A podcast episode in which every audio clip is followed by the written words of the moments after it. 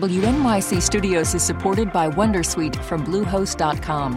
Website creation is hard, but now with Bluehost, you can answer a few simple questions about your business and get a unique WordPress website or store right away.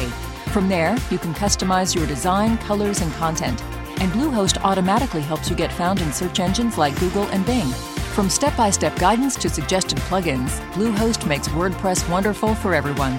Go to bluehost.com slash wondersuite. Listener-supported, W N Y C Studios.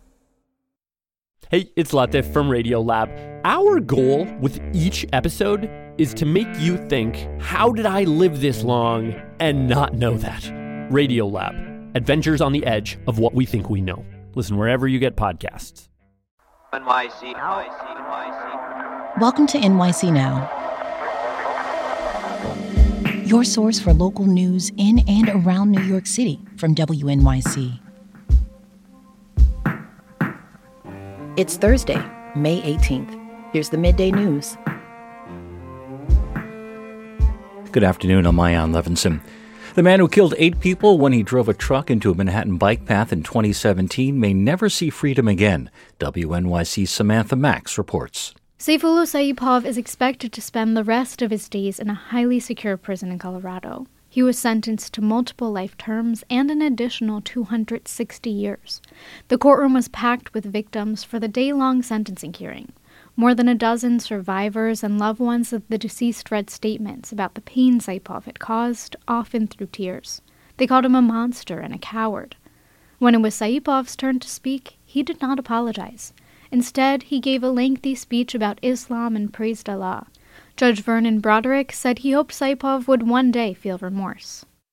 Jersey's Attorney General is taking a school district to court over new policy about L G B T Q kids and teens. The Hanover Township policy requires teachers to tell parents about their kids' gender and sexual identities. Attorney General Matt Platkin says the policy adopted on Tuesday night violates New Jersey's law against discrimination. Hanover school officials say they'll defend the policy. They say it ensures parents get notified when issues come up that could affect a student's well-being. Platkin isn't challenging other aspects of the policy, such as requirements that schools notify parents when students are suffering from depression, using alcohol, or being bullied. For today, sunny skies with a high getting up to around sixty-four. Tonight, mostly clear with a low of around forty-nine. And for tomorrow, mostly sunny skies with around sixty-eight.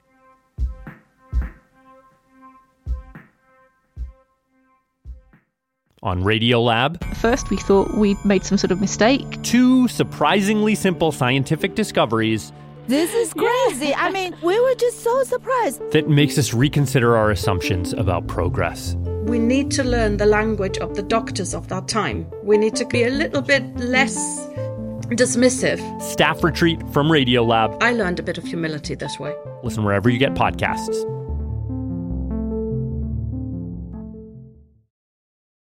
N Y C, N Y C, N Y C. I'm Sean Carlson. Daniel Penny, the man charged in the chokehold death of Jordan Neely on a subway, has seen a flood of support in recent days, both in the form of money and prayers. The twenty-four-year-old Marine veteran was charged with second-degree manslaughter by the Manhattan District Attorney's Office. Now, Penny himself has not entered a plea, but as W N Y C's Arun Venugopal reports, conservatives and Christians are coming to his defense. He's here to tell us more about it. Hello to you, Arun. Hi. Good day to you. What kind of financial support are we talking about here? Well, just five days ago, his legal defense fund, which was set up by his own lawyers, had accumulated two hundred eighty thousand dollars. Okay. As of today, it's two point six million dollars. Wow. Okay. Yeah, this isn't a GoFundMe. It's a site called Give Send Go, which bills itself as the number one free Christian fundraising site. They've hosted fundraisers for defendants in the January sixth uprising in Washington, uh, for Kyle Rittenhouse. By contrast, Sean, a, a fundraiser for Jordan Neely has raised about one hundred forty-five thousand dollars, just under a tenth of what's been raised for Penny. Do we have any idea of who is giving to the legal defense fund for Daniel Penny and, and why they're giving to it? Yeah, there's some big names in the conservative world who've either given to it or just amplified the fundraiser. Uh, the Republican presidential candidate, Vivek Ramaswamy, he gave ten thousand dollars. He said on Twitter, it's important to restore the rule of law in America. Uh, Kid Rock gave, wow. the rapper. Uh, the podcaster Tim Pool gave twenty thousand dollars, and he called Penny a good Samaritan. Uh, the same phrase that Florida Governor Ron DeSantis used for Daniel Penny. But there's also tens of thousands, like fifty thousand small donors. Some give because Daniel Penny's a Marine, and they think that what he did was right, that he saved lives by restraining Jordan Neely. And then there's others who donate because they say they hate New York or they hate District Attorney Alvin Bragg. Mm. Um, but this thing is growing. Just today, Nikki Haley called on Ka- uh, Governor Kathy Hochul to pardon Daniel Penny. So it's going to continue to escalate. Two and a half million dollars and growing. That is mm-hmm. a lot of money, Arun. Yeah. Now, I don't really have any idea how much um, the legal defense in this kind of situation uh, costs, but I imagine all this money is not going to the lawyers, right? Right. I mean, it was set up by the lawyers, but they don't expect it, uh, the, the criminal defense uh, to cover to cost that much.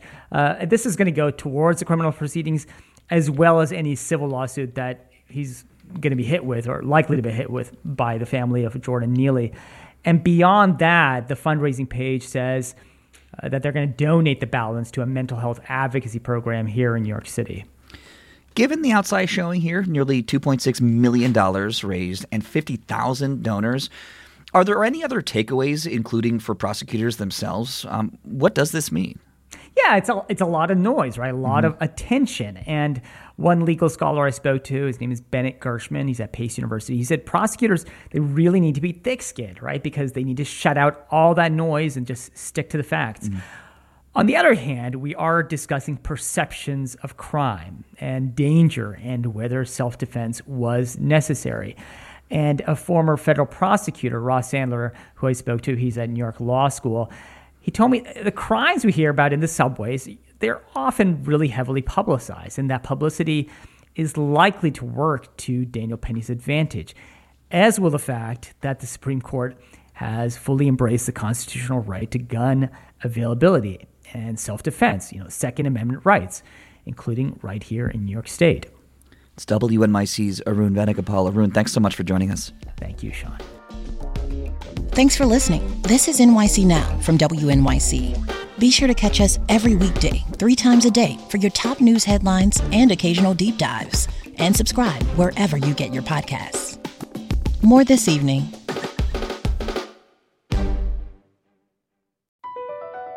B P added more than seventy billion dollars to the U S economy in twenty twenty-two by making investments from coast to coast.